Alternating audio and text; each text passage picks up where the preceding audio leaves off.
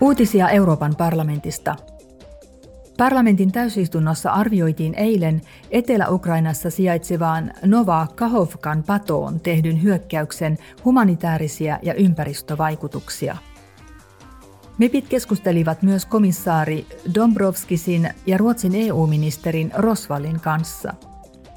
He pohtivat sitä, mitä tarvitaan Ukrainan jälleenrakentamiseen Venäjän hyökkäyssodan jälkeen – ja miten voidaan tukea maan liittymistä euroatlanttiseen yhteisöön. Euroopan komission varapuheenjohtaja Valdis Dombrovskis totesi Strasbourgin keskusteluissa seuraavaa. Uh, On selvää, ettei Ukrainan elpyminen ja jälleenrakentaminen voi odottaa sodan loppumista. Monilla alueilla se voisi alkaa jo nyt. Elpymisen tukeminen edellyttää, että tuetaan taloudellista toimintaa ja ihmisiä, joilla on kriittisiä tarpeita, sekä perusinfrastruktuuria. Ne kaikki ovat välttämättömiä vakauden ja kasvun kannalta. Ruotsin EU-ministeri Jessica Rosval lisäsi, että Eurooppa jatkaa työtä Venäjän sotakoneiston heikentämiseksi pakotteiden avulla. Euroopan parlamentin puhemies Roberta Metsola korosti täysistunnon avajaisissa, että neuvosto pääsi lopulta yhteisymmärrykseen yhteisestä lähestymistavasta, joka koskee tärkeitä muuttoliike- ja turvapaikka-asioita. Hän sanoi näin.